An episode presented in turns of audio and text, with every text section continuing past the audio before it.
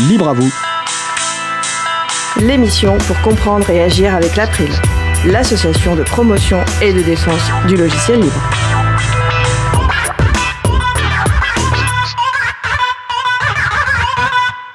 Bonjour à toutes, bonjour à tous.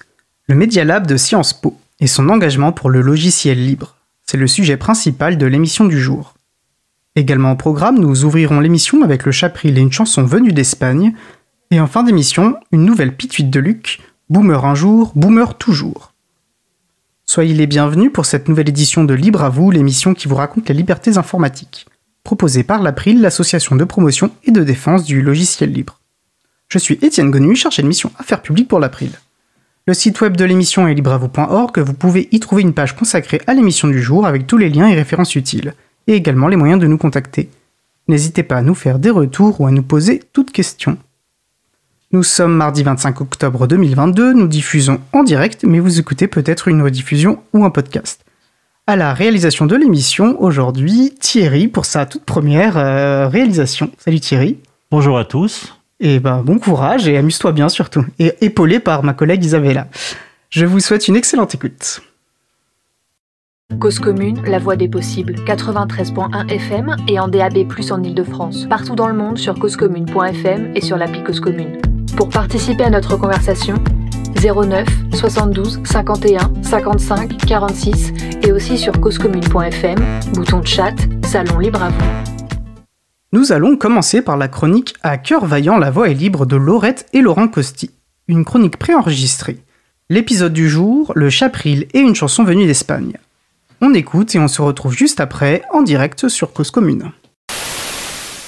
Hello Laurette Ma lettre te trouvera dans la jolie ville de Badaros, le Cambridge espagnol. Quand même à l'appeler deux personnes sur cette planète, en l'occurrence euh, toi et moi. Euh, J'espère que s'il est espagnol, ce Cambridge n'est pas Analytica, et quoi qu'il en soit, avoir une bonne hygiène de ses données est important où que l'on soit, mais tu le sais déjà. Les premiers messages que tu m'as laissés laissaient entendre que tu te plaisais plutôt bien et que ton emploi du temps confinait à l'idéal, puisque tu es en week-end le mercredi soir. Ce n'est pas moi qui vais m'en plaindre. Si j'ai bien compris, ça te permet de faire combo puce, fête foraine et fête agricole où vous auriez gagné, avec tes colocataires mexicains et mexicaines, une peluche oignon et une peluche haricot que vous avez respectivement baptisé Snowball et Fabio. Ça m'a fait pleurer cette belle histoire. Mais surtout, tu as le temps d'écrire une chanson pour la chronique et là, ton papa pleure à nouveau de joie. Comme si un 38 tonnes de peluche oignon venait de se renverser sur lui. Là, je me dois de faire une parenthèse. Gergum Grebele. Depuis le début d'écriture de ce texte, j'utilise le modèle LibreOffice Writer que j'avais préparé pour nos chroniques précédentes. Modèle prévu pour automatiser l'alternance d'une mise en forme adaptée de chacun de nos dialogues, toi en gras et moi en pas gras. Au passage, ça change de la vraie vie, même si c'est parce que je suis tombé dedans quand j'étais petit. Bref, avec ce modèle, quand j'appuie sur la touche Entrée après avoir écrit une réplique pour toi, je passe à la mise en forme prévue pour toi, ce qui va nous permettre, lorsque l'on enregistre, de repérer plus facilement nos répliques respectives. C'est franchement cool les modèles sous LibreOffice Writer. Certes, il faut les définir, mais quand c'est fait, ça évite des gestes répétitifs et des comportements perçus comme bizarres par l'utilisateur et l'utilisatrice de la part du logiciel. Donc ici, pour une lettre, point besoin de ce modèle prévu pour un dialogue. Je m'en affranchis donc en copiant-collant le contenu dans une page proposée par défaut par LibreOffice Writer. Si je dois apporter des modifications durables au modèle, tu connais aussi bien que moi le raccourci F11 ou plus simplement affichage puis style. Mais ce n'est pas le sujet. Tu voulais que je t'explique comment m'envoyer le brouillon sonore de ta chanson, car tu as bien fait de ne pas la joindre au mail. J'aurais tendance à penser que notre échange sur le rhum dans la chronique de l'émission 141 de Libre à vous a porté ses fruits, et que leur distillation, une fois macérée, t'a permis de percevoir l'importance de limiter autant que possible le poids des messages et de leurs pièces jointes. Donc, ça va être l'occasion de parler un peu du Chapril, qui, comme il se définit lui-même, est la contribution de l'April au collectif des hébergeurs alternatifs, transparents, ouverts, neutres et solidaires.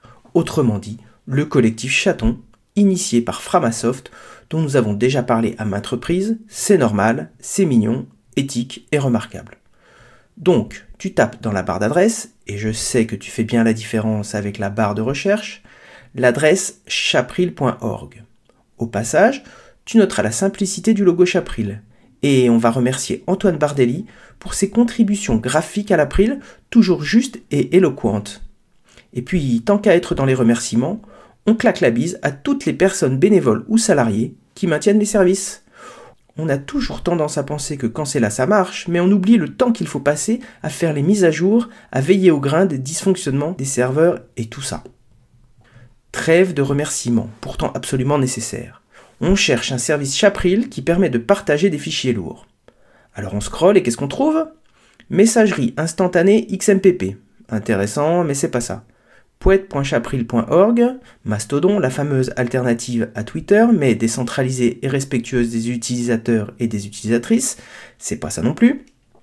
Génération QR code, euh, c'est ta génération ça, non? Ah, ah non, j'ai mal lu. C'est génération de QR code.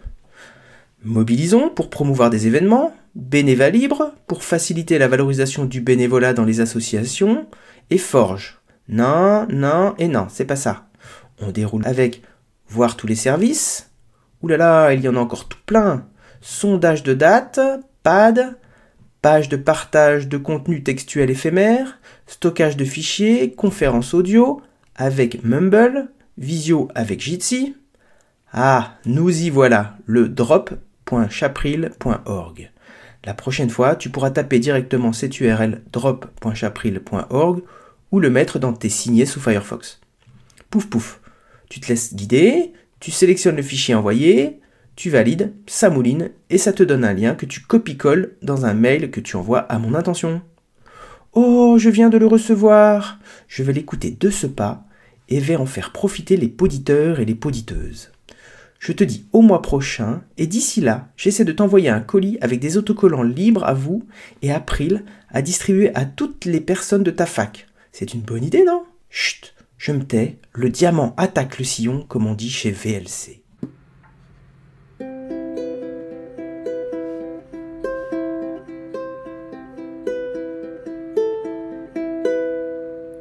On a parlé des adresses IP des secrets des DNS. Et leur résolveur pas très bien branlé. Avec un peu de chance, les 2006 pourront bientôt mater du porno au lycée. On a parlé du commun Internet et de sa propriété sans queue ni tête. Copying is not deft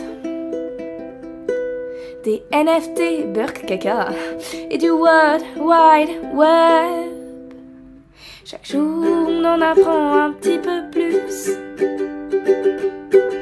sur le monde qui nous entoure. Les clés très bien cachées, sans lesquelles on nous joue des tours. On n'est pas des exemples Personne sera jamais parfait. Parce que tout autour de nous nous indique le bon chemin. Ça se voit pas, mais il y a des guillemets. On a parlé des cookies, la cuisson à 220. Il y a les bons, il y a les mauvais. Mais dans tous les cas, le consentement doit être libre, spécifique, éclairé, univoque, et l'utilisateur doit être en mesure de le retirer à tout moment avec la même simplicité qu'il l'a accordé. On a parlé des navigateurs, des moteurs de recherche et de F-Droid. Au moins, grâce à Geometric Weather, Google saura jamais qu'ici en Espagne, à Padaros, il y a une moyenne générale de 20 degrés de plus qu'en France. Chaque jour, on en apprend un petit peu plus sur le monde qui nous entoure. Les clés très bien cachées, sans lesquelles on nous joue des tours. On n'est pas des exemples, Personne sera jamais parfait, non. Parce que tout de nous nous indique le bon chemin. Au final, on a aussi pas mal parlé d'alcool, de gouttes de rhum, de données et d'océans. Les comparaisons sont peut-être pas folles, mais du moment qu'on se comprend, on a vraiment parlé de plein de trucs, avec encore tellement de sujets à explorer, de questions à se poser, de débats à partager.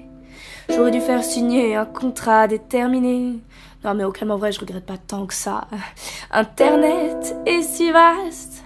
Une aventure comme ça, faut en profiter, mais même en étant bien protégé. J'espère que vous aussi, vous kiffez. Chaque jour, on en apprend un petit peu plus sur le monde qui nous entoure. Les clés très bien cachées, sans lesquelles on nous joue des tours. On n'est pas des exemples, personne sera jamais parfait. Parce que tout autour de nous indique le bon chemin. On n'est pas des exemples, personne sera jamais parfait, non. Parce que tout autour de nous nous indique le bon chemin. On tâtonne, on découvre, maîtriser toutes nos données. C'est pas la simplicité, mais à cœur vaillant, la voix est libre. Mais du coup, je le rajoute en aparté parce qu'il n'y avait plus de place dans la mélodie. Nous voilà de retour en direct sur causecommune.fm, 93.fm en Ile-de-France et partout dans le monde sur causecommune.fm. Et quel talent Laurette qu'on salue bien fort, qui est donc actuellement à Badaros, le Cambridge Analytica espagnol, donc, enfin le Cambridge espagnol, pardon, donc. Merci à elle et à son père Laurent de continuer à partager avec nous ces superbes chroniques à haute valeur éducative dans cette sixième saison de, de Libre à vous. Et on m'a fait signe que vous nous entendiez pendant, pendant cet enregistrement alors que tous les micros étaient éteints. Donc écoutez, un, bug, un bug inattendu. On a essuyé beaucoup de plâtre à cause commune. Mais celui-ci est, un nouveau. Enfin, c'est pas grave. Et puisque cette chronique s'est terminée en musique, je vous propose de passer directement à notre sujet suivant. Nous allons donc poursuivre par notre sujet principal qui porte sur le Media Lab de Sciences Po et son engagement pour le logiciel libre, marqué notamment par sa récente adhésion à l'April. Merci à elle et eux de cette confiance d'ailleurs. Nous allons pour cela échanger pendant un peu moins d'une heure avec nos deux invités, Béatrice Mazoyer et Benjamin Octabanou, deux ingénieurs de recherche du Media Lab de Sciences Po et qu'on a le plaisir d'avoir avec nous en studio. Je vous rappelle que vous pouvez participer à notre conversation au 09 72 51 55 46. Je répète, 09 72 51 55 46 ou sur le salon web dédié à l'émission sur le site causecommune.fm, bouton chat. Bonjour Béatrice, bonjour Benjamin. Comme il est bon de savoir qui parle euh, et d'où il ou elle parle, je vous propose de ne pas déroger à la question traditionnelle. Pourriez-vous vous présenter, s'il vous plaît? Béatrice? Bonjour. Donc je suis Béatrice, je travaille depuis deux ans maintenant euh, en tant qu'ingénieure de recherche au Media Lab de Sciences Po. Et mon, travail consiste principalement à accompagner des, chercheuses et des chercheurs en sciences sociales dans, dans leurs activités, euh, notamment par euh, le développement euh, d'outils logiciels. J'ai auparavant fait une, une thèse en informatique et je pense que c'est à ce moment-là que s'est développé mon intérêt pour le logiciel libre d'une façon très concrète. C'est qu'en fait, euh, en informatique, quand on fait de la recherche, on, on passe beaucoup de temps à lire des, des articles d'autres chercheurs où ils décrivent leur code. Et en fait, et de façon assez paradoxale, très souvent, ils décrivent leur code, mais ils le publient assez peu souvent. Et c'est vrai que c'est en partant de ce constat que je me suis, moi, attachée euh, à, à de plus en plus publier mon code et le rendre aussi accessible que possible. Super, Benjamin euh, Oui, bonjour, moi je suis Benjamin. Donc, euh, moi j'ai une formation euh, d'ingénieur euh, généraliste que j'ai d'abord développée dans l'astrophysique avant de basculer à Sciences Po, ce qui est donc un peu atypique. Mais historiquement, je faisais toujours depuis tout petit, j'ai toujours fait un peu de, l'informatique, même si je me refusais à en faire un métier. J'ai pas du tout réussi. du coup, j'ai été de près ou de loin euh, à côté du logiciel libre pendant longtemps, mais je pense que c'est vraiment au moment de divers engagements militants, quand j'ai rencontré Jérémy Zimmerman notamment, et euh, sur divers euh, combats autour du, au cours de l'accès à la culture pour des, des grandes lois avant Adopi, mais, d'autres avant, que je me suis approché du logiciel libre, que j'ai progressivement basculé, abandonné mon Windows et cherché de plus en plus dans mes activités professionnelles à, pousser euh, pour plus de logiciels libres. Et je, réfléchissais en, préparant l'émission à, si je faisais du logiciel libre dans mes laboratoires d'astrophysique et je suis pas sûr. Je crois qu'on faisait des, choses euh, avec tous les outils du logiciel libre, mais qu'on publiait absolument rien. Et, effectivement, comme le disait Béatrice, euh, j'ai le sentiment qu'il y a beaucoup de code qui est fait euh, dans la recherche en général, et, souvent du code qui est peut-être pas forcément très propre et pas forcément très très relu et je pense que le, passage au, libre est vraiment quelque chose de, de très important en fait progressivement et c'est plutôt rassurant que, en tout cas, l'État a l'air de se poser la question, en tout cas, concernant le monde de la recherche. C'est un sujet, en tout cas, aujourd'hui. je pense qu'on va y revenir. Euh, on a, plus, on a fait une émission euh, sur la, la, science ouverte, ce qu'on appelle la science ouverte. Donc, pour les personnes qui s'intéressent, il suffit d'aller sur libravou.org/slash 130. Et je pense que dans le cours de notre échange, cette dimension de science ouverte va revenir, parce que c'est vrai que cette idée de reproductibilité, de revue par les pairs, etc., est au cœur du logiciel, mais semble a priori aussi au cœur euh, d'une bonne recherche, on va dire. Euh, donc vous êtes tous les deux euh, ingénieurs de recherche justement euh, au Media Lab de Sciences Po. Alors, faut nous présenter ces structures? C'est quoi le, Media Lab de Sciences Po? Alors, Très vaste question et on va, à travers nos échanges, mieux comprendre de quoi il s'agit. Mais déjà, dans une première introduction, c'est quoi? Benjamin, puisque tu parlais en quelques mots, euh, c'est le le dixième laboratoire de recherche de, de, Sciences Po. Sciences Po. Alors quand on dit Sciences Po, c'est pas Sciences Po Paris. Euh, il y a plusieurs Sciences Po en France, mais bon bref. mais donc c'est le dixième labo, c'est le tout dernier, le plus jeune, euh, qui a été créé en 2009. 2009 à l'initiative de, de, Bruno Latour, qui nous a tristement quittés il y a une quinzaine de jours et à qui on, on rend un, un, hommage évidemment. Quand Bruno a, a créé le, le laboratoire, c'était pas forcément comme un laboratoire initialement. Bruno a, tout d'abord constaté, Bruno était très peu au fait du numérique euh, globalement, mais pour autant il était convaincu de, de la nécessité d'exploiter le numérique. Lui-même n'était pas forcément euh, très à l'aise avec, mais pour autant, il, il pensait que c'était essentiel qu'on s'en empare et que, et que ce soit un objet à étudier également. Et, du coup, il a décidé, euh, alors que les sciences humaines étaient encore, il y a une dizaine d'années, euh, très dépourvues euh, dès qu'il s'agissait de manipuler, le numérique ou d'utiliser des méthodes numériques. Il a cherché à, renforcer ça et notamment en équipant Sciences Po de cette unité, donc qui était vraiment une unité de service à la base, euh, qui serait le Media Lab, qui serait cet endroit où des ingénieurs compétents euh, seraient en capacité de produire soit des outils, soit de développer des projets qui puissent accompagner euh, des travaux de recherche de toute nature, mais avant tout pour les, les, projets de recherche menés à Sciences Po. Et c'est euh, comme pour ça que l'un des tout premiers projets du Media Lab a été le, le projet euh, AIM, An Inquiry on Modes of Existence, qui était le, le, le dernier grand livre de Bruno Latour, et qui venait en parallèle du livre avec une version numérique dans lequel on pouvait lire le livre, mais dans un ordre totalement reposant sur la la sérendipité et sur le mode de l'hyperlien en fait où on allait pouvoir parcourir euh, le livre dans le désordre de, thème en thème et, pouvoir rebondir et également contribuer et euh, ajouter des ressources euh, qui viendraient enrichir cette enquête. Donc ça c'est historiquement comment le Media Lab est né et puis en fait Progressivement, ça a agrégé plusieurs personnes, des profils techniques, mais aussi des profils de recherche et des profils design. le Media Lab estime très important de, de mettre enfin de, de, placer au cœur de nos travaux de recherche une approche design. Euh, on y reviendra probablement. Et donc ces différentes personnes qui se sont agrégées ont progressivement toutes manifestaient le souhait également de, bah, de porter des projets de recherche. Euh, beaucoup d'entre eux avaient déjà un, profil académique. Et en fait, c'est assez naturellement que de 2009, euh, je crois que c'est en 2014, que le laboratoire s'est officiellement déclaré comme laboratoire de recherche, euh, a été reconnu par l'HCERES, qui est le, Haut Commissariat à l'évaluation. Enfin, voilà. Et donc, du coup, c'est devenu un, véritable laboratoire au, même titre que les plus connus, VIPOF, euh, série, euh, CE, euh, dont on entend régulièrement des, des, académiques parler à la radio. on, tu dis plus, plus célèbre quand on s'intéresse à ça, mais c'est vrai qu'un laboratoire, moi je peux pas. Un laboratoire, quand dans, dans, l'esprit commun, on imagine plutôt des, voilà, des laboratoires de chimistes avec des C'est quoi un laboratoire en, sciences politiques, Béatrice? Bah, je, réponds pour, pour ce que je connais, c'est-à-dire à Sciences Po, j'imagine que ça prend des formes assez diverses. C'est surtout des, des, gens qui ont envie de travailler ensemble.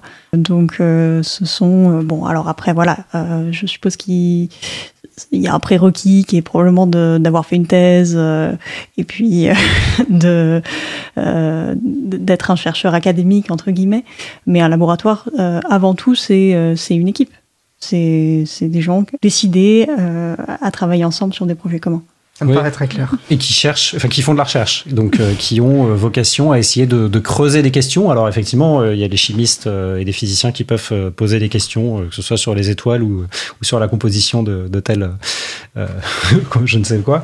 Mais en sciences humaines, il y a un certain nombre de disciplines également, et il y a un certain nombre de, de projets. Après, Majoritairement au Media Lab, je pense que nos projets sont essentiellement de la sociologie, mais on a aussi pas mal euh, d'histoire des sciences, un petit peu de philosophie. C'est aussi une des autres particularités du Media Lab, c'est que contrairement effectivement aux, bah, aux neuf autres laboratoires de Sciences Po, qui sont vraiment un laboratoire de sciences politiques, un laboratoire de, sociologie, un laboratoire d'histoire, euh, le Media Lab est un laboratoire un peu interdisciplinaire, dans lequel en fait des chercheurs qui font des choses euh, potentiellement assez différentes se rassemblent pour essayer de travailler soit sur des sujets communs, soit avec des méthodes communes. C'est, enfin, moi, j'aime bien résumer le Media Lab comme étant un endroit dans lequel on, soit on étudie le numérique, soit on utilise des méthodes numériques pour étudier un peu tout et n'importe quoi. Et le plus souvent, en fait, on les deux en même temps. C'est-à-dire qu'on va aller étudier le numérique ou l'impact du numérique sur la société, tout en employant des méthodes numériques. D'accord. Et tu disais, on se, moque de Sciences Po et ça, mais je pense que c'est intéressant de voir comment justement tout ça se structure. Donc, c'est une unité, enfin, je sais pas, c'est public, on est d'accord, a priori, Sciences Po. Il y a une organisation commune. Alors voilà, vous hochez la tête. Mais comment fonctionne Sciences Po et comment finalement structurellement ce laboratoire dépend de l'organisation de Sciences Po?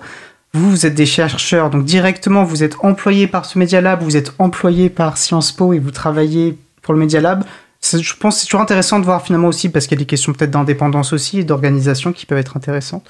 oui, je, pense que je vais te laisser répondre, Benjamin, parce que je pense que tu as une meilleure connaissance organisationnelle que moi.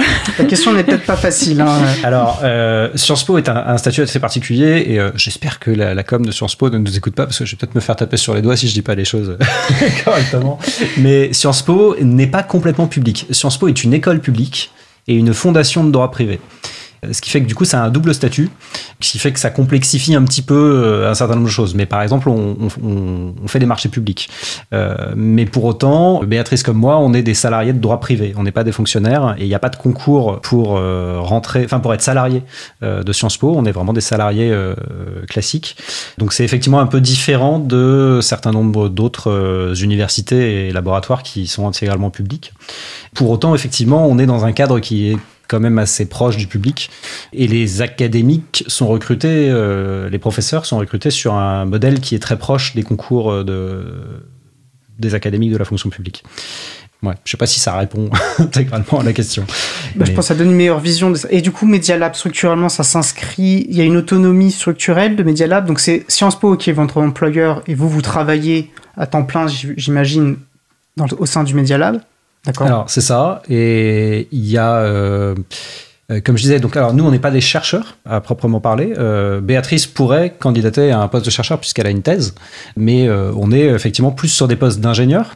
Après, on, fait de la recherche Mais disons que le, terme de chercheur est souvent associé à ce qu'on a tendance, nous, à, qualifier plus poliment d'académique, mais qui sont. Euh, c'est un statut, hein, en fait, avant tout. Mais donc, euh, au sein du Media Lab, il y a effectivement des académiques euh, qui sont au nombre de 7 ou 8, je crois, en ce moment. Sur des, 7, ouais. On a une petite équipe de. une petite dizaine d'ingénieurs ou technique. Euh, il y a entre 5 et 7 personnes dans l'équipe design. Et à tout ça s'ajoute évidemment une, quinzaine de doctorants et un certain nombre de, post-doctorants. Donc euh, des doctorants, c'est des gens qui font une thèse, qui sont en cours de thèse. Et des post-doctorants, c'est des gens qui ont déjà soutenu leur thèse et qui cherchent à obtenir un poste de prof, mais qui en attendant euh, bossent généralement sur des projets de recherche d'autres chercheurs qui sont recrutés en généralement en CDD pendant quelques années. D'accord. Béatrice, tu définissais le labo comme un, endroit où les gens viennent travailler ensemble. Donc, du coup, si on fait cette somme, vous êtes une trentaine de personnes à travailler ensemble sur une diversité de sujets. Tout à fait, oui. Tu as commencé à, Benjamin à, décrire un petit peu quelle était euh, finalement l'ambition euh, du Média de, de, Sciences Po, pourquoi il s'est formé. On, pourrait peut-être commencer à s'intéresser à, quelles sont les missions que vous vous donnez, l'orientation de vos recherches.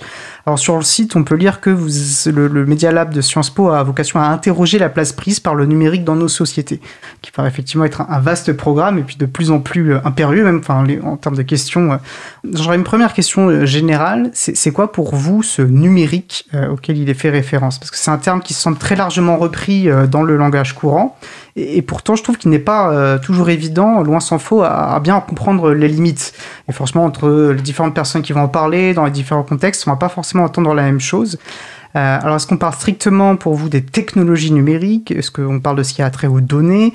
Est-ce qu'on parle vraiment d'un phénomène social global? Voilà, vous qui travaillez sur cette question, quelle lecture vous avez de ce mot? C'est quoi le numérique? Béatrice Alors c'est vrai que sur, euh, sur le site euh, du Media Lab, on, le définit probablement pas très bien, mais c'est aussi parce qu'on se laisse la liberté euh, de voir dans le numérique beaucoup de choses et aussi de laisser beaucoup de gens le définir à leur guise. Je pense que pour, pour une très grosse partie des travaux du laboratoire, le numérique, en fait, étudier le numérique, ça veut avant tout dire étudier les, pratiques des sociales sur Internet et ça va passer euh, largement par euh, une étude des traces que laissent les, individus ou les organisations sur Internet. Mais, comme, le disait tout à l'heure Benjamin, ça veut dire aussi utiliser des outils numériques euh, ou des méthodes numériques pour étudier la société euh, donc, euh, voilà, bon, je peux donner quelques exemples. Euh, je pense par exemple à, aux travaux d'un doctorant qui s'appelle Jean-Baptiste Garoc au labo, qui s'intéresse aux capteurs de la qualité de l'air, qui voit comment, euh, comment ces capteurs provoquent des mobilisations sociales auprès de différents groupes de citoyens qui, qui cherchent en fait à, à, acquérir des connaissances grâce à ces capteurs. Ou euh, bah dans les méthodes numériques, il y a aussi par exemple des, des, algorithmes de traitement automatique du langage. Et donc là, je pense à d'autres travaux, par exemple ceux de Rubinstein, qui est un autre doctorant du laboratoire, et qui utilise ce genre de, de techniques de, de, traitement du langage pour euh, analyser l'évolution du journalisme politique, par exemple. Donc en fait, c'est extrêmement vaste. Euh, et on essaye aussi, euh, en tant qu'ingénieur au laboratoire, d'être euh, aussi diversifié que possible dans nos compétences de façon à pouvoir aider euh, les gens au, maximum sur, euh, sur leurs différents types d'approches. Mais c'est intéressant cette idée de se laisser une marge de manœuvre parce qu'on voit tout l'intérêt dans un cadre de recherche. Par contre, quand c'est dans des discours politiques où justement on pose un terme qui est très large, on voit comment cette idée de se laisser des marges de manœuvre va avoir un, sens aussi euh, différent. Euh, tu voulais réagir sur ces questions Alors du coup, j'aimerais aussi qu'on se penche sur l'éthique qui, va animer, qui va guider un peu euh, les travaux euh, du Media Lab. Voilà, ce qu'on parcourt par, nouveau, quand on parcourt le site, on voit qu'il y a une, importance donnée à, le libre accès à la connaissance, à la production de savoir commun, à la science ouverte, et en particulier bah, aussi au logiciel libre, hein, parce que j'évoquais en, introduction que le Media Lab avait adhéré à l'April. Bah, déjà peut-être commencer par ça. Quel a été, euh, quel a été le, processus de cette décision et pourquoi finalement adhérer euh, à l'April? Alors en fait, bah, moi je suis assez proche de l'April depuis assez longtemps euh, et je suis adhérent depuis probablement dix ans, quelque chose comme ça à titre personnel. Et, pour autant, je m'étais jamais posé la question et, je me suis senti un peu dépourvu quand en fait, lors d'une présentation d'un collègue, bah, justement un collègue qui présentait la production logicielle du Media Lab auprès de des ateliers Blue Hats du gouvernement, qui sont des, des, ateliers dans lesquels des diverses organisations présentent un peu ce qu'ils font. Je vais me préciser, plus que gouvernement, il y a un pôle logiciel libre qui est animé par Bastien Guéry, voilà, qui est un, vrai libriste et qui, qui, essaie de faire bouger les choses en interne. Donc pour aussi remettre les honneurs là où il, là où Tout à fait. Et donc lors de cet atelier, Guillaume Plic, donc un, un collègue, présentait ces outils et, et, et quelqu'un demande, mais du coup, est-ce que vous avez adhéré à l'April? Et, je me suis dit, bah oui, c'est pas bête en fait. Pourquoi est-ce que c'est pas le cas? Donc du coup, j'ai lancé un peu les démarches. J'ai commencé à regarder quel euh, type d'organisation était, était membre euh, à titre, comment on dit, appelle ça, personne morale. Et du coup, ben, euh, j'en ai parlé un peu en interne, à la fois aux, responsables de communication du labo et à la direction du labo, et, et et tout le monde était plutôt partant. Donc, du coup, si on peut contribuer au moins à notre échelle à l'activité de l'assaut, c'est une très bonne chose. Après, au-delà de ça, effectivement, c'est vrai que le fait que le laboratoire a été peuplé lors de ses premières années en, majorité euh, par des ingénieurs en fait, euh, parce que comme on disait tout à l'heure, on est effectivement une trentaine aujourd'hui, dont ça doit être à peu près euh, un quart ingé, un quart design, un quart académique et un quart doctorant, on va dire, bon, même si c'est un résumé très probablement faux. il fut, fut, un temps où je pense qu'on était plus de 50% d'ingé dans le labo, ce qui est vraiment atypique. Et d'ailleurs, moi, je me souviens qu'à cette époque, quand je débarquais dans un autre laboratoire de sciences humaines et que je parlais à l'ingénieur qui travaillait pour 25 euh, chercheurs. Généralement, on me regardait genre oh là là, je le rêve. Mais donc du coup, forcément, ben il y a eu un peu cette logique aussi qui s'est développée entre ces personnes euh, à la création du labo, qui était, bah, euh, ça nous semble logique de faire des logiciels libres et ça nous semble logique que ce soit aussi la ligne du labo de chercher à aller dans cette direction, que ce soit à la fois sur les publis, il y avait c'est un peu les débuts du mouvement de l'open access, euh, en tout cas en France, sur le, logiciel, donc où c'était déjà plus ou moins le cas, mais également sur les données, puisqu'il y a un mouvement d'ouverture des données de la recherche qui se qui est aussi euh, en train de, croître. Et donc, du coup, on a inscrit, euh, au moment de la, transformation du labo en vrai laboratoire, on a du coup dû écrire des statuts, un peu comme une asso d'ailleurs, un laboratoire a des statuts. Et on a inscrit dans nos statuts euh, le fait que, alors c'est pas une obligation, parce que ça nous paraissait compliqué, mais qu'il y a un très fort encouragement du laboratoire à ce que l'ensemble des productions du laboratoire s'inscrivent dans des licences libres, que ce soit du coup pour des données, des publis ou des logiciels. Et là, du coup, en... c'est pas 100%, toutes vos publications ne sont pas forcément. Alors, logiciel, si. Mais données, il y a énormément de données qu'on ne peut pas tout simplement republier euh, pour des raisons légales. Euh, on collecte énormément de données sur des réseaux sociaux, par exemple, et on n'a pas le droit de rediffuser les données, euh, données qu'on collecterait, par exemple, sur Twitter. On a le droit juste de rediffuser la liste des, identifiants des tweets que l'on a collectés. C'est ce que permet légalement déjà Twitter eux-mêmes. Et par ailleurs, en termes de, protection de la vie privée, ce sont des données qu'on n'a pas le droit de rediffuser. Et de la même manière, sur les publis, je ne vais pas aujourd'hui refaire toute la vie du monde de la publication scientifique, mais malheureusement, énormément d'éditeurs, de revues euh, dans lesquelles on peut publier euh, donc des revues. Donc, je ne sais pas si tout le monde sait comment marche la recherche, mais le, fonctionnement de la recherche, c'est que euh, quand on veut soumettre un travail, on va le proposer à une publication. Donc, c'est généralement un article qui fait une 5 et, 50 pages, et qui va être relu par un comité de lecture de la revue, c'est-à-dire que d'autres chercheurs de la discipline vont relire le document et euh, faire des suggestions, des remarques, euh, dire que ça leur va pas du tout. Euh, donc c'est vraiment un, travail de, de reviewing, et ensuite ces publications sont, sont acceptées. Et la plupart des revues sont payantes et interdisent le, libre accès. C'est seulement quelque chose de très récent qu'on euh, puisse publier euh, en open access un certain nombre de, papiers. Euh, et donc du coup, on essaye, on encourage et on essaye autant que possible de le faire, mais malheureusement, c'est pas toujours possible. Oui, puis il y a des enjeux économiques très importants. C'est derrière, on en avait un peu parlé justement dans cette émission sur, sur l'enjeu politique de la science ouverte. Et mmh. il y a des intérêts économiques forts et donc qui freinent aussi du coup cette démarche aussi. Béatrice, tu souhaitais réagir? Non, simplement dire que parfois le, la logique de publication euh, est pas est pas 100% aux mains même des, auteurs des, des publiés en question parce que en fait euh, enfin ils vont publier là où ils pensent que leur article a le plus de chances d'être accepté et dans des revues, si possible, aussi prestigieuses que possible parce que aussi ont des logiques de recrutement, carrière, etc. Bon, on va pas non plus refaire l'historique des, de la précarité dans la recherche, mais elle est réelle. Et donc, euh, et donc, bah, les chercheurs qui, qui publient publient aussi dans les revues et sont un peu pieds et poings liés face, face aux conditions qui sont faites de, publication. Bien sûr, et il s'agit à nouveau, enfin, il, s'agit jamais, je trouve, de, c'est même important de faire cette distinction, de ne pas juger moralement les personnes qui ont des comportements euh, individuels. On fait, je pense, que ce soit par exemple pour le logiciel libre ou pour beaucoup d'autres démarches plus ou moins militantes, on fait au mieux dans un contexte donné.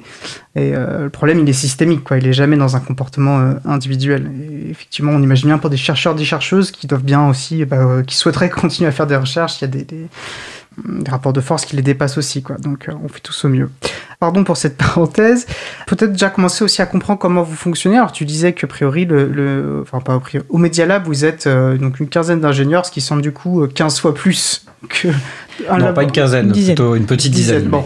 Ce qui serait du coup dix fois plus, on va dire, par rapport à ton constat euh, dans d'autres laboratoires. Du coup, j'imagine que ça change profondément aussi euh, la dynamique de recherche et de fonctionnement. Vous parlez de pluridisciplinaire, vous me disiez qu'il y avait euh, une équipe de designers, d'ingénieurs, d'académies plus, plus, traditionnelles. Et euh, du coup, comment, comment ça, cela s'agence? J'imagine que vous, il y a un projet, quelqu'un, peut-être que ça part d'un académique, peut-être que ça part plutôt d'un ou d'une ingénieur. Comment, comment s'initie un projet et comment fonctionne cette interdisciplinarité? Déjà, l'interdisciplinarité, elle est étrangement, mais c'est, je pense, lié aussi au profil de, du laboratoire, elle est individuelle souvent. Il y a beaucoup de gens qui travaillent au Media Lab qui sont pluridisciplinaires. Typiquement, euh, Béatrice euh, a une thèse en informatique euh, et pour autant, elle est côté ingénieur, elle n'est pas côté académique. mais donc, du coup, elle a totalement des compétences de, de, prof. Enfin, pas de. Si, d'ailleurs, tu donnes des cours aussi. Oui, je donne aussi des cours aussi. À côté, euh, on a un collègue qui s'appelle Robin de Moura, euh, qui est euh, qui a à la fois une, thèse en design, qui conçoit des projets de, recherche et de design, et qui code et développe des interfaces et crée des outils. enfin, il y a vraiment ce, truc, même parmi les, académiques, on a, on a, par exemple Jean-Philippe Cointet, qui est un chercheur qui, qui a une formation à la base d'ingénieur, je crois, qui a une thèse en sociologie et euh, qui euh, crée des, qui fait de l'analyse de langage et qui crée euh, des, des, des algorithmes très compliqués de, pour exploiter de l'analyse du langage dans des études de sociologie, par exemple.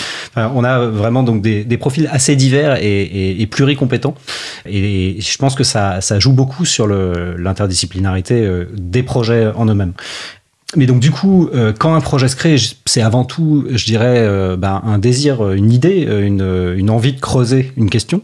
Et ensuite, c'est plus les méthodes qui vont être employées qui vont nous amener au sein de l'équipe technique. Donc, ce que j'appelle l'équipe technique, c'est effectivement le, les ingés, bah, à accompagner un projet.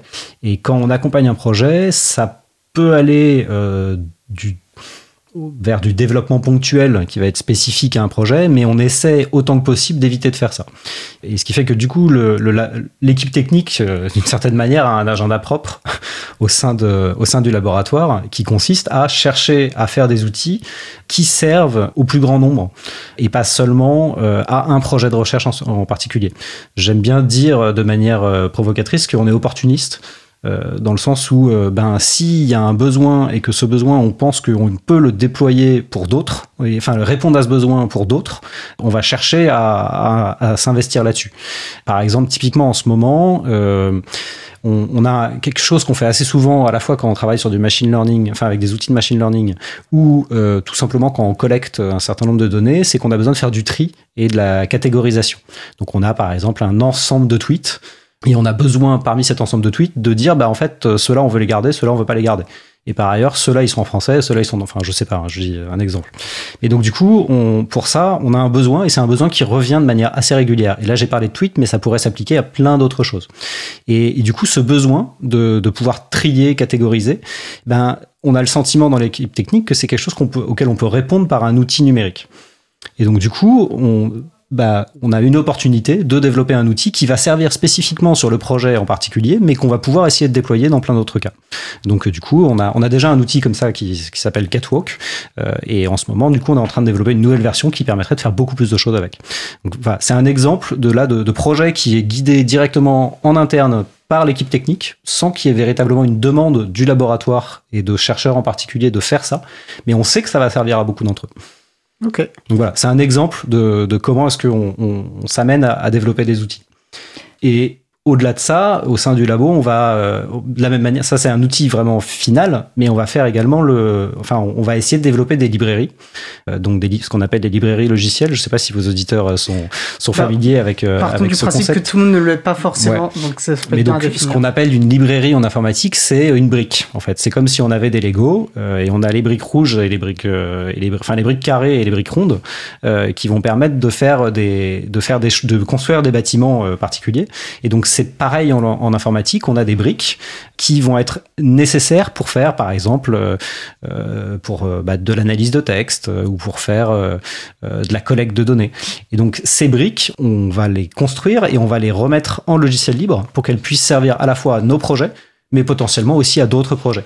Et je, me rappellerai toujours de cette histoire euh, on a un collègue qui a développé un- une librairie comme ça et qui un jour euh, a reçu euh, par la poste des tablettes de chocolat qui lui avaient été envoyées par le PDG de WhatsApp qui disait on utilise ta librairie dans notre code et c'est trop bien et je voulais te remercier. et, voilà, donc c'est un exemple de logiciel libre réutilisé comme ça parce que on fait donc on essaie de faire des choses qui puissent servir à d'autres. Ça me paraît très bien. Béatrice Euh, bah, je voulais ajouter qu'en plus de notre activité de développement logiciel, je pense qu'on a aussi un rôle à jouer dans, dans la recherche euh, au laboratoire, dans comment dire une forme de conseil donné aux chercheurs sur la façon d'utiliser nos outils, ou même pas que nos outils d'ailleurs, d'une manière générale, euh, des, des méthodes euh, numériques et informatiques euh, dans leurs travaux de recherche. Parce que c'est vrai que bah, quand on a une formation en informatique notamment, euh, on, on est mieux à même de, de comprendre comment fonctionnent les algorithmes ou les outils euh, qui sont utilisés et de, de mettre en garde parfois contre une, une, utilisation qui, qui, ou une interprétation euh, qui, qui serait pas tout à fait correcte. Je peux donner un exemple qui est un exemple qu'on donne assez souvent sur l'analyse de réseau. En analyse de réseau, euh, on a un, on dispose maintenant d'un certain nombre de d'algorithmes qui permettent assez facilement de visualiser les données de réseau euh, de façon claire pour essayer de regrouper dans l'espace les nœuds d'un réseau qui, qui vont être euh, liés entre elles et, et écarter euh, les, les nœuds d'un réseau qui, qui sont moins liés. Et, et on a aussi des, des, des, outils qui permettent de, de calculer des, des communautés qui seraient en fait euh, les éléments d'un réseau qui seraient les plus connectés entre eux.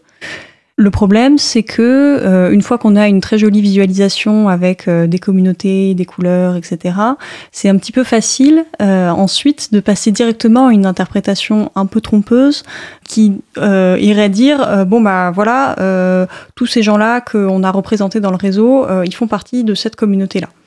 Et en fait, une partie de notre travail consiste à dire voilà, notre outil permet de visualiser des choses. Il permet pas forcément de donner des catégories et, et toujours d'ajouter euh, une note critique et, d'inciter à, à, prendre un pas de recul par rapport à, à, ce que proposent les outils pour pas les utiliser euh, de, de façon euh, de façon trop directe. J'aurais tendance à dire.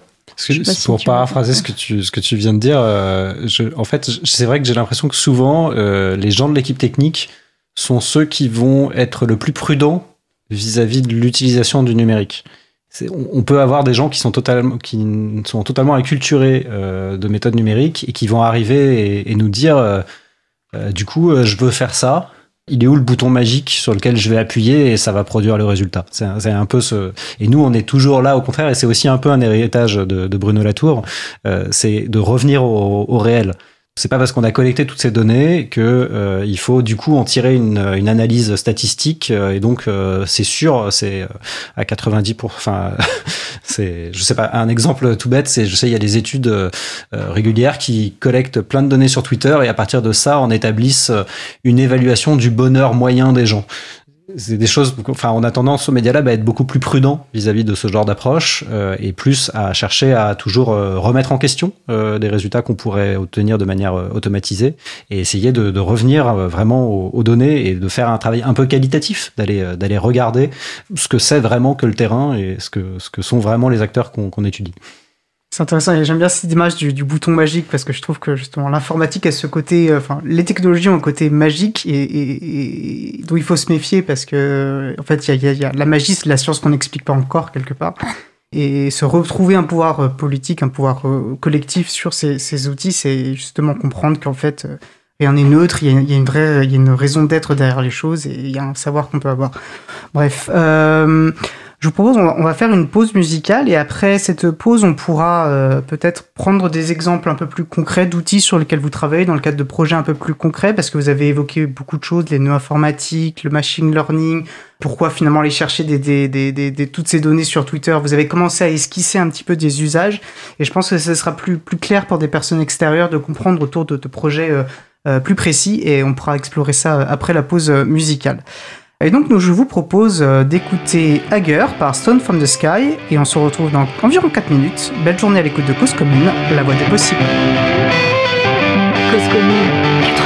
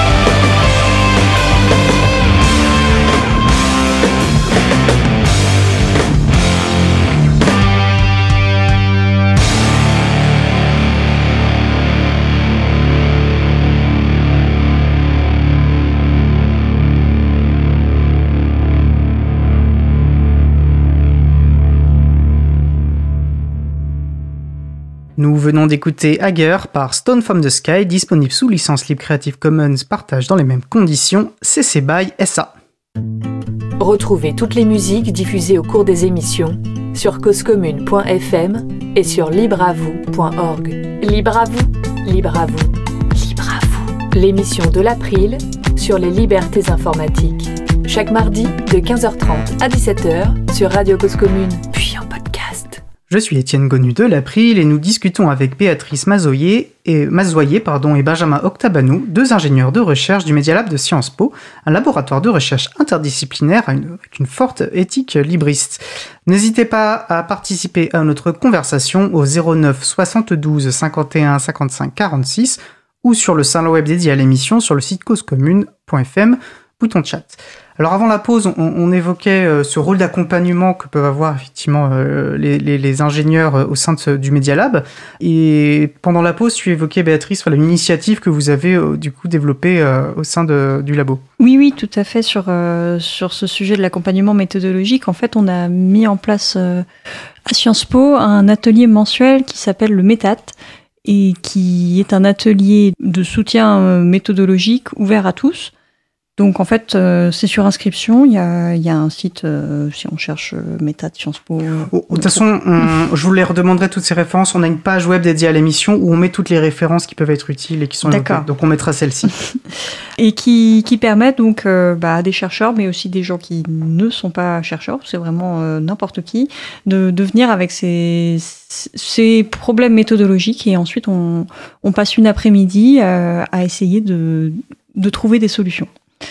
Voilà, c'est vraiment pour, euh, pour les ingénieurs de, du Media Lab euh, un moment aussi de, de formation parce qu'en fait euh, on, on, se rend compte face à des nouvelles problématiques d'utilisateurs des connaissances qu'ont les autres ingénieurs du laboratoire et de comment eux ils règlent ces problématiques-là. C'est aussi bah, comment, comment se servir des outils qu'on développe au laboratoire pour, pour aider les publics. Et puis, euh, bah, d'une manière générale, c'est aussi un moment, je trouve, euh, convivial, euh, où on, se retrouve tout d'un coup tous dans la même pièce pendant une après-midi, et ça, c'est aussi un très bon moment. Oui, et puis c'est l'occasion de se confronter à des, à des, questions de recherche qui ne nous seraient pas venues autrement, de vraiment de toute nature, et d'ailleurs effectivement de recherche ou autre, parce qu'on peut avoir des publics vraiment très différents à, cette occasion. C'est quand la prochaine C'est le deuxième mardi après-midi de chaque mois. Donc, euh, du coup, ça doit être le 8 novembre, le prochain. Ouais. D'accord. En plus, il n'y aura pas d'émission inédite le 8 novembre. Donc, si vraiment euh, vous êtes intéressé à aller, qu'un que, que, direct ne, libre à vous ne soit pas le frein. Euh. Et, Benjamin, tu me disais qu'il y avait un autre événement auquel vous participez aussi, au FOSDEM.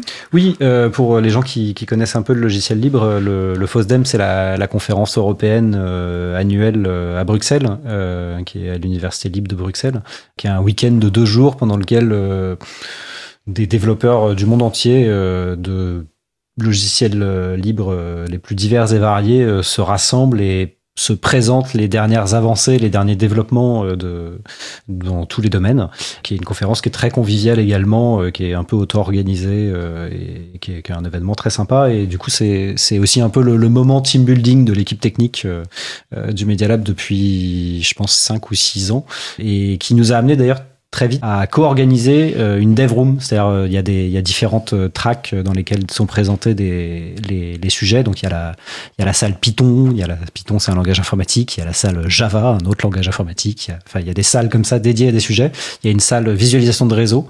Et donc, du coup, on a participé à la création d'une salle tools, open tools for open research. Et donc, dans lequel, effectivement, sont présentés des outils, et pas que research, research and journalism. donc, il y a c'est là que sont présentés justement des outils qui sont déployés un peu dans la même veine que ce qu'on fait, et parce qu'on n'est pas les seuls, hein, encore heureux. Euh, il y a des, laboratoires du même du même acabit que le Media Lab, on trouve des choses assez semblables euh, dans différents pays. Et donc voilà, c'est l'occasion de, aussi d'échanger et de croiser euh, ces personnes. Alors du coup, bon, on va revenir un peu en arrière, mais ça, m'évoque une question que je trouve intéressante, c'est-à-dire, bah, sinon je la poserai pas. Du coup, vous n'êtes pas une exception en termes de, puisque au niveau international, il y a d'autres labos qui vont partager un peu cette structure, la même structuration que le, que le Media Lab. Vous avez, vous fonctionnez internationalement, vous avez des une forme de, de collectif ou des échanges réguliers avec ces autres structures? Alors il y a le Public Data Lab qui existe, euh, qui, est un, qui est en fait une coalition de, de projets assez semblables mais je dois avouer que c'est créé avant le Covid et j'ai l'impression qu'avec le Covid, ça a un peu périclité. En tout cas, c'est plus très très actif, mais c'est des gens, des partenaires réguliers, en tout cas avec qui on, va on continue à échanger régulièrement. Ouais. Oui, non, moi je... je, je connais pas bien encore tout, toute la, la galaxie des laboratoires européens et internationaux qui font, qui font des choses similaires à nous. Non, mais on peut citer le Tentlab, euh, on peut citer DMI euh, en, Hollande, Tentlab à Copenhague, on peut citer euh, Density Design à, Milan. Mais vous n'avez pas des échanges de travaux réguliers, c'est plus voilà, dans les cadres comme des événements. ça va être lors d'événements ou éventuellement. À une époque, il y avait, il y avait plusieurs projets de recherche internationaux qui bon, se sont tous conclus récemment. D'ailleurs, bah, ça me donne une transition parfaite pour la, suite de notre échange parce que euh, je vous avais, voilà, comme on disait avant la pause, pour avoir une vision un peu plus précise et claire de ce que vous développez comme outil, pourquoi vous les développez, à quelle fin, etc., euh, de prendre des exemples concrets. un de ces outils que vous m'avez proposé de présenter qui est euh, Minette, voilà. je vois voilà quand, on parcourt sur le site, il y a écrit qu'il s'inscrit dans une activité, quelle circulation de l'information dans l'espace public numérique peut-être développé là-dessus. Et je vois que, le projet a été mené conjointement avec l'équipe du Berkham Klein Center à Harvard et du MIT à, Cambridge. Donc finalement aussi peut-être les... Ah. Alors c'est pas le c'est pas euh, l'outil Mainnet, c'est un projet de recherche qui a été euh, qui a été fait conjointement effectivement avec le Berkham. Euh, c'est le, projet polarisation. Et Mais du... coup, je vais peut-être laisser la parole à, Béatrice sur Mainnet. Oui, euh, on dit Alors, nous on dit Mainnet, mais c'est vrai que. Bah, bon, quand il a créé, il y avait un peu une blague sur Bernard Minet aussi, je dois avouer. Euh, non, et puis c'est vrai que je vois, je vois souvent des gens venir me voir en me disant Oui, j'aimerais je, euh, que tu montes un truc sur Minet, donc j'ai pris l'habitude aussi que. Enfin, tout, tout, tout, me va. Donc MyNet, bah, en fait, c'est un petit peu notre outil couteau suisse au Media Lab pour télécharger des données du web d'une manière générale. En fait, c'est un outil en ligne de commande. Euh, alors, je ne sais pas si nos auditeurs euh, connaissent bien euh, la ligne de commande. Pas besoin de. C'est une manière d'interagir de, avec, avec un ordinateur. Voilà, c'est une manière d'interagir avec un ordinateur. C'est vrai que pour, pour euh, des, des, développeurs d'outils, c'est un moyen, euh, disons, relativement simple euh, de mettre un certain nombre de, de commandes accessibles sans forcément avoir à développer une interface utilisateur très complexe avec des boutons, des images, etc. là, l'idée, c'est plutôt de dire en quelques mots ce qu'on veut. Donc, on va taper MyNet. ensuite, bah, imaginons qu'on veuille télécharger une liste d'URL qu'on aura déjà au préalable euh, constituer, par exemple, je sais pas, des images, euh, bah, on va utiliser MyNetFetch. Euh, et puis ensuite, on va donner l'adresse du fichier où est-ce qu'on a stocké la liste des images et MyNet lance le téléchargement avec un certain nombre de paramètres pour éviter de trop souvent aller taper sur le même site internet euh, et donc il va faire des pauses entre les moments enfin voilà.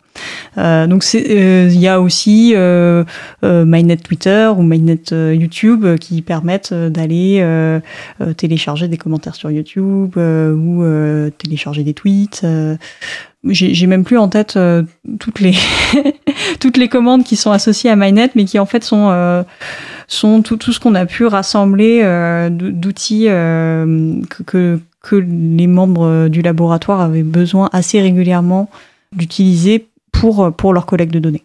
Donc c'est parti d'un besoin exprimé par la recherche académique. On a besoin de collecter euh, ces typologies de données-là. Et vous avez donc développé un outil pour répondre à ces, à ces besoins-là? Oui.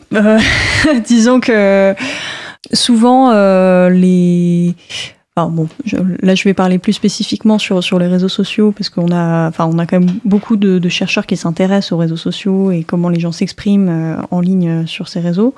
Souvent, euh, bon, il y, a des techniques qui permettent d'accéder aux données sur les réseaux, donc notamment ce qu'on appelle des API, des Application Programming Interface qui sont en fait, euh, comment dire, une, forme de, façade proposée par une organisation ou à laquelle on va pouvoir toquer pour dire euh, bonjour, euh, j'aimerais avoir accès à tel type de données. Et euh, bah souvent, en fait, euh, ces API euh, ne donnent pas accès à tant de choses que ça. Et puis, c'est pas si simple non plus euh, de bien comprendre la documentation de ces API pour savoir euh, quel type d'appel il faut faire, à quelle fréquence pour obtenir tel type de données. Donc, en fait, il y a quand même un, savoir qui est, qui, enfin, qui est de plus en plus développé parmi les chercheurs pour s'adresser à ces API. Beaucoup savent maintenant euh, programmer un peu et, euh, et, et, faire euh, la requête qui va être nécessaire pour télécharger des données. Mais en fait, ça leur prend beaucoup de temps et puis, euh, bah, ils vont parfois se retrouver bloqués bêtement parce que bon, ils ont réussi à obtenir leur premier paquet de données, mais, euh, mais le suivant, ils savent pas comment faire pour passer euh, la deuxième page. Enfin, des choses très très simples, mais qui euh, qui en fait peuvent être un petit peu généralisées et faire en sorte que bah, ils, ils aient plus à se poser ce type de questions. En fait, ils, ils tapent juste leur commande, ils ont leur fichier résultat et et, tout ça euh, se passe beaucoup mieux. En fait, MyNet agrège toute notre expérience. C'est-à-dire que nous, on a fait souvent des choses par rapport à des demandes. Et, euh, du coup, on, s'est pris des murs, comme, euh, comme toujours quand on développe. C'est-à-dire qu'on essaie de faire un truc, ça marche pas. Et, puis on finit par trouver la solution. Et en fait, ça, c'est une expérience qui est précieuse. Et, s'il faut le recoder à chaque fois, c'est une perte de temps. Donc du coup, dans ces cas-là, on essaie de l'intégrer sous la forme de quelque chose de générique qui pourra resservir. Euh, et donc MyNet accueille toutes ces choses. Euh, dès qu'il s'agit de collecter des données, euh, on met dans MyNet. D'accord. en ce moment, on est en train d'ajouter Instagram et TikTok. Enfin voilà. Donc si je comprends bien en fait la, démarche, c'est-à-dire que c'est pas forcément sur un projet précis, on vient vous chercher et vous développer un outil à cette occasion. D'ailleurs, c'est ce que tu évoquais un peu plus tôt dans l'émission c'est en tant que voilà, vous êtes un, groupe euh, d'ingénieurs et vous constatez finalement des demandes similaires et vous dites là il est pertinent peut-être pour répondre à ces on constate un besoin récurrent donc on va développer un nouvel outil puisqu'il n'existe pas encore euh, par ailleurs. C'est exactement ça, si ce n'est que parfois ce genre de, des outils semblables existent par ailleurs, mais que euh, après on n'a pas forcément toujours le temps d'aller tous les tester, tous les chercher, et que des fois euh, réinventer la roue ça marche quand même, même si en fait c'est pas réinventer la roue, parce que c'est plus qu'on va vouloir le faire avec des angles qui seront toujours un peu plus spécifiques. Et on a aussi cette approche recherche qui consiste, euh, alors je vais me faire taper dessus sur les doigts par la CNIL, mais qui consiste à prendre un maximum d'informations d'un coup, parce que souvent en fait on va trouver de l'information importante euh, dans quelque chose qu'on n'aura pas imaginé d'avance. Et, c'est important de pouvoir avoir, euh, enfin, collecter un maximum et ensuite euh, traiter, voire analyser. D'accord. Alors un autre outil peut-être que vous pourriez nous présenter pour qu'on ait une, vision un peu plus large de ce que vous pouvez produire? Oui, je, peut-être je peux vous parler de Hive, alors qui s'écrit HIF, mais qu'on prononce Hive, même si ça n'est pas du tout une prononciation correcte en anglais, euh, qui est HIPHE. C'est un outil qui vise à créer des cartographies euh, du web. Donc, c'est-à-dire à faire une carte euh, de sites web et de comment ces sites sont reliés les uns avec les autres. Donc on va pouvoir comme ça, euh, et comme euh, Béatrice parlait tout à l'heure de visualisation de réseau, donc c'est ça, c'est-à-dire ça donne un réseau donc euh, de, liens entre ces différents sites et, et, qui vont être du coup plus ou moins proches suivant que sur la carte, suivant qu'ils sont très liés ensemble ou pas. typiquement, on a fait une carte de tous les médias français à un moment. Bah c'est pas très intéressant parce que ça fait une grosse boule de nœuds où tout est lié parce qu'ils se citent tous les uns les autres.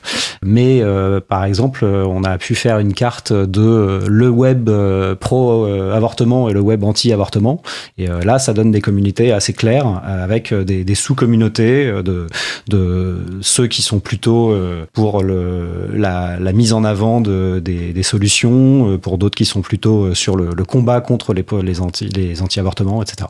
Donc comme ça, c'est un outil donc est un outil clé en main, encore une fois, qui à vocation à pas être magique, donc c'est ce qu'on appelle un, crawler. Un crawler, c'est un, c'est un robot qu'on envoie sur le web et qui va fouiller les pages web et euh, cliquer, en fait, c'est comme si on envoyait un robot cliquer tout seul, donc euh, de manière maladive, aller cliquer sur tous les liens qu'il va trouver dans une page. Et donc c'est ça qu'on, donc ce crawler, il y a des crawlers qui existaient déjà dans les sciences humaines, mais l'idée souvent, c'est que justement, c'était un peu magique. C'est on lui donnait un point de départ et puis il cliquait partout. Et du coup, il arrivait comme ça avec une grosse carte, mais dans laquelle il y avait beaucoup de choses qui n'étaient pas forcément très intéressantes. Parce que, bah, en fait, quand on clique partout sur le web, où est-ce qu'on arrive inévitablement sur Google, sur YouTube, sur Wikipédia, euh, qui sont des sites un peu attractifs enfin attracteurs, parce qu'il y a des liens partout euh, vers eux. Et donc l'idée dans Hive, c'est justement de, de faire ça, mais de manière guidée par le chercheur. Et donc c'est-à-dire que c'est le chercheur qui à tout instant va dire ce site-là, il m'intéresse, je vais le fouiller. Mais tu vas pas cliquer sur les liens dès que tu sors du site. Par contre, il va retourner la liste de tous les sites qui sont les plus cités par ceux qu'on a déjà fouillés. Et du coup, comme ça, on va voir au début apparaître effectivement Google, YouTube, Wikipédia. Ceux-là, on dit j'en veux pas, j'en veux pas, j'en veux pas. Par contre, ceux qui apparaissent après, potentiellement, ils sont intéressants et on va aller les sélectionner. Et progressivement, comme ça, de manière itérative, créer une carte. Alors, il y a toujours un problème, c'est de savoir quand est-ce qu'on s'arrête. Euh, grosse question des chercheurs. et euh, il y a pas, il y a pas, on pourrait continuer euh, de manière infinie tellement le C'est web. le métier de chercheur et l'expérience. Voilà, ouais. c'est après euh, des, des choix euh, et c'est vraiment l'idée, c'est qu'il y a un choix humain euh, qui est le, c'est pas entièrement automatisé, c'est un outil automatisé qui permet de faire plein de choses, mais qui doit être guidé par l'utilisateur. D'accord. Donc si je comprends bien, pour résumer, ces outils, les outils que vous développez servent à, en fait, face à l'immensité des données qui existent, à la complexité des réseaux, etc., de permettre à des chercheurs en sciences sociales, par exemple, qui vont faire des recherches sur les mouvements politiques autour de l'avortement, d'avoir accès à, à un, corpus de données plus pertinent, plus restreint, plus lisible, en fait, pour répondre à leurs besoins de recherche. En l'occurrence, oui, c'est un peu ça. D'accord. Je vois que quand même le temps avance et, on avait prévu aussi, vous vouliez me parler un peu de thèmes sur lesquels vous marchez, sur lesquels vous travaillez plutôt. Euh, alors vous m'avez évoqué voilà ce qu'on appelle les fake news. Alors ça aussi on pourrait faire plusieurs émissions sur cette euh, sur cette euh, idée de fausses informations, etc. Parce qu'il y a beaucoup d'enjeux qui s'attachent autour, mais bon en tout cas il y a une vraie thématique dessus sur l'analyse d'images. Je pense que ça peut être intéressant si vous voulez choisir une de ces thématiques pour nous donner peut-être une, autre approche du Media Lab, du travail du Media Lab. Euh, bah, je peux parler de l'analyse d'image éventuellement. C'est Très intéressant. hein. Euh, en fait, euh, moi j'ai fait ma thèse, alors certes une thèse en informatique, mais qui était quand même assez multidisciplinaire aussi, puisque j'étudiais la, la circulation de l'information entre les réseaux sociaux et les médias traditionnels. Et euh, au cours de ma thèse, j'ai fait beaucoup de traitements automatiques du texte. Et c'est vrai qu'à la fin de ma thèse, j'avais un petit peu une frustration de me dire bon, l'information, elle circule par le texte, mais enfin, soyons honnêtes, euh, j'ai quand même manqué beaucoup de choses parce que parce que bah, l'image, c'est un rôle important aussi dans la circulation de l'information, mais mais c'est beaucoup plus difficile à qualifier. Autant euh, on sait à peu près dire ok, voici deux textes qui parlent de la même chose. Autant on est encore assez balbutiant pour dire voici deux images qui parlent de la même chose. Alors, on sait dire maintenant avec les outils de machine learning, ok, voici deux images du même objet. Euh, deux images de chat, ça, ça va. On sait, on sait à peu près dire que, que c'est la même chose. Par contre, on a plus de difficultés, euh, soit pour dire voici deux images qui représentent la même chose, euh, mais d'un point de vue plus euh, conceptuel. Et notamment si on pense au même, par exemple, en fait c'est infini parce qu'avec la même image, euh, on peut on peut représenter plein de concepts et plein d'idées. Et puis euh, tout, Au même, on va préciser, c'est pas ME accent circonflexe. ME, c'est une image. Je pense que ça peut être intéressant à définir, hein, même pour les personnes qui sont pas for- C'est pas forcément. Je pense que dans nos milieux, on a l'habitude d'entendre ce terme, mais c'est une évidence. Ça l'est pas forcément pour tout le monde qui nous écoute.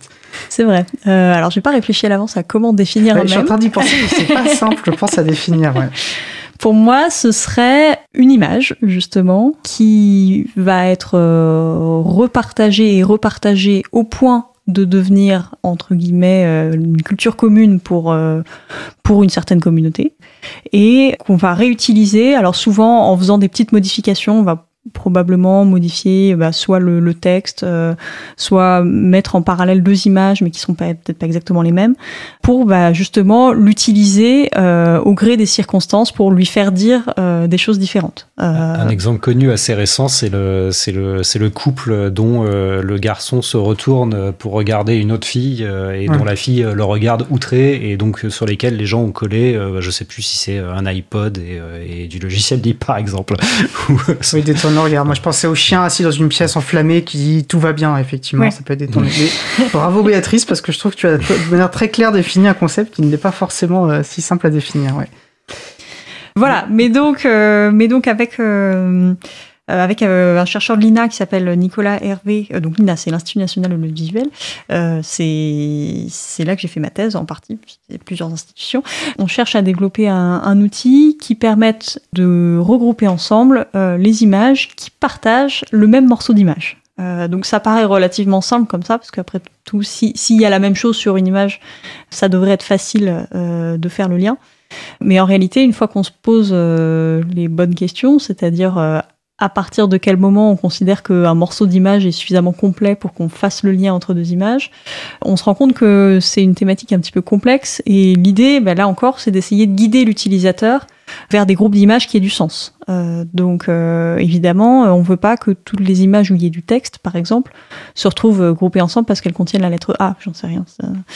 Donc, donc en fait, c'est c'est aussi du essai et essai et erreur pour essayer de mettre en point les, les bonnes heuristiques, les, les bonnes règles qui vont permettre ensuite à nos utilisateurs de trouver, ok, bon bah voilà, toutes les images qui ont effectivement bien partagé le même même. Et donc, euh, bah, je travaille là-dessus en ce moment. D'accord, bah, ça a l'air passionnant en tout cas. Bah, on arrive malheureusement euh, à, la fin, à la fin de notre échange. Pour conclure, j'aimerais vous demander à, vous deux, en, deux minutes, voire une minute si vous y arrivez, mais j'avais dit deux minutes, donc euh, deux minutes chacun, chacune, de nous dire quels sont pour vous là, les points essentiels à retenir de notre échange. Béatrice, puisque tu avais la parole? alors, en une minute, je pense que de manière générale, avec le développement de nouveaux outils, on, on permet le développement de nouvelles méthodes de recherche en sciences sociales tout cas, c'est ce qu'on cherche à faire au Media Lab. Et c'est aussi, enfin, en tout cas, j'espère, toute une nouvelle génération de chercheurs, de doctorants, de post-doctorants qui sont formés euh, à une nouvelle forme de culture numérique. Et euh, moi, je dirais que c'est avant tout c'est un labo atypique euh, qui fait des sciences sociales, mais euh, du coup avec des nouvelles méthodes. et d'ailleurs, on parle beaucoup des méthodes numériques, mais y a, on n'a pas eu le temps de développer sur le design. Il y a aussi une, une forte approche sur le design d'événements, le design d'ateliers, le design de donc en fait de la, de la, recherche un peu participative et qui suppose en fait une réflexion un peu différente. Et donc du coup, oui, je dirais que c'est un, un labo atypique pour les sciences sociales qui euh, produit des logiciels euh, open source, euh, libres, et qui vise du coup à étudier la société et le rôle du numérique dans la société, que ce soit avec ou sans des méthodes numériques. Super. Eh ben, écoutez, donc Béatrice Mazoyer et Benjamin Octabanou, deux ingénieurs de recherche du Media Lab de Sciences Po, merci beaucoup d'avoir pris ce temps de venir discuter avec nous. C'était un plaisir de vous recevoir. Bah, merci de l'avoir de l'invitation. et puis peut-être qu'on pourra faire d'autres sujets sur le design. Il y a encore beaucoup à dire. Un grand merci. Je vous souhaite une bonne fin de journée. Merci. Merci. Et nous allons faire une pause musicale. Donc euh, nous allons écouter Rattlesnake par Fog Lake et on se retrouve dans environ 4 minutes. Belle journée à l'écoute de Cause Commune, la voix des possibles.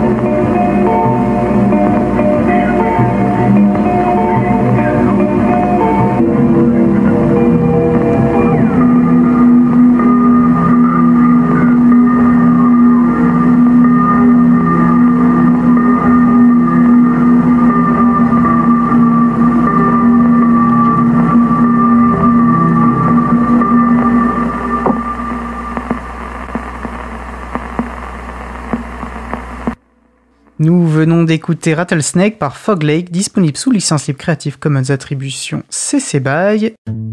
Retrouvez toutes les musiques diffusées au cours des émissions sur causecommune.fm et sur libreavoue.org.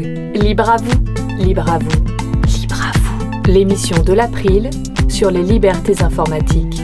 Chaque mardi de 15h30 à 17h sur Radio Cause Commune. Voilà, donc je suis Étienne Gonu de l'April, et alors, voilà, Thierry a fait une erreur, j'en ai fait une aussi, euh, un partout, voilà, donc pas de problème, on fait parfois des erreurs, c'est en direct, pas de problème. Allez, on passe au sujet suivant. Nous allons donc poursuivre avec une nouvelle pituite de Luc, Boomer un jour, Boomer toujours. Une chronique qui, aujourd'hui, je préfère vous prévenir, évoque des sujets difficiles, c'est maltraitance et d'infanticide.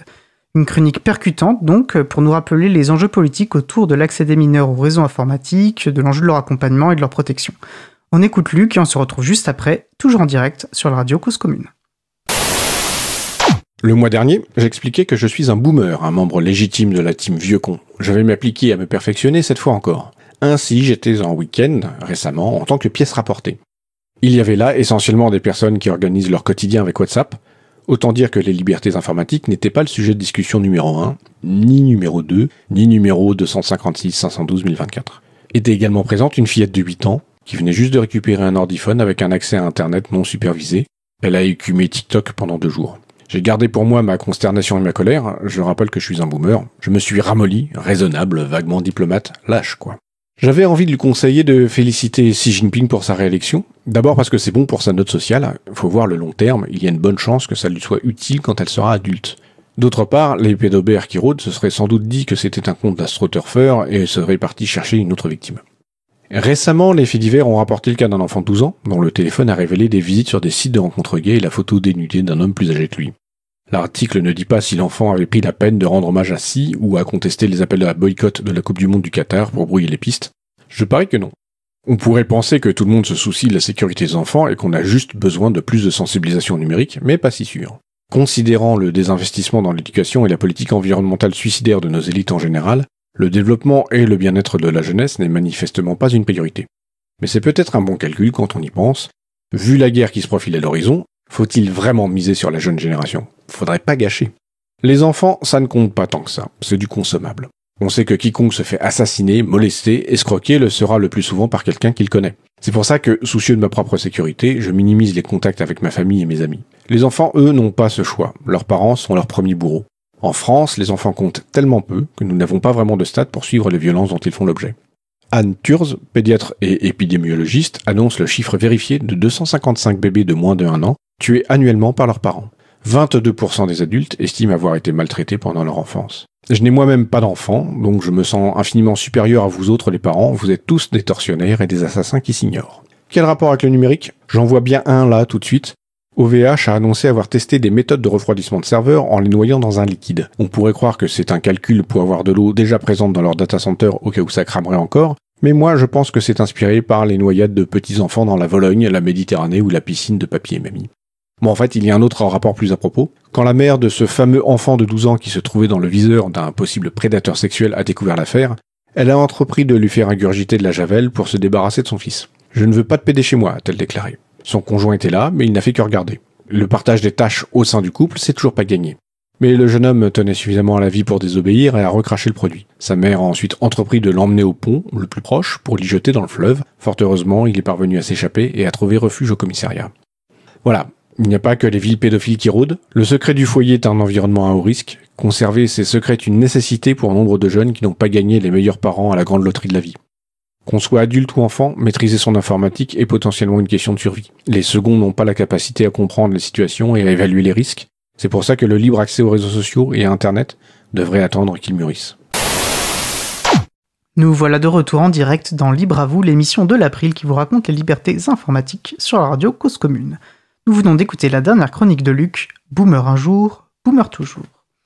Nous approchons de la fin de l'émission et nous allons terminer par quelques annonces.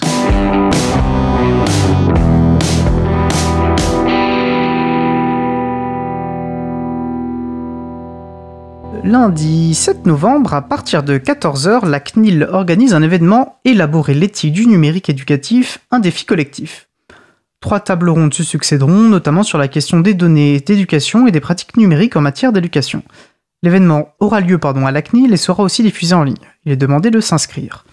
Les 8 et 9 novembre, l'April sera présente au salon Open Source Experience au Palais des Congrès à Paris, un salon professionnel du logiciel libre. Nous y tiendrons un stand et ma collègue Isabella et moi-même ferons une conférence de présentation des actions de l'April le mercredi 9 à 11h30.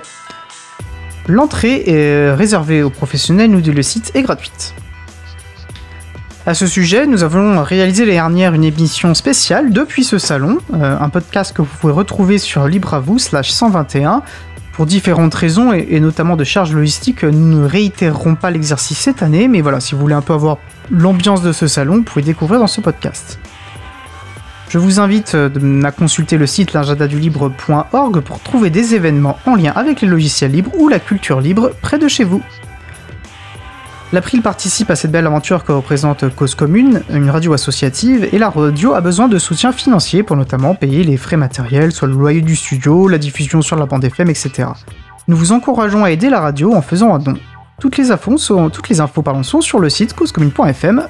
Vous pouvez aussi aider en consacrant du temps.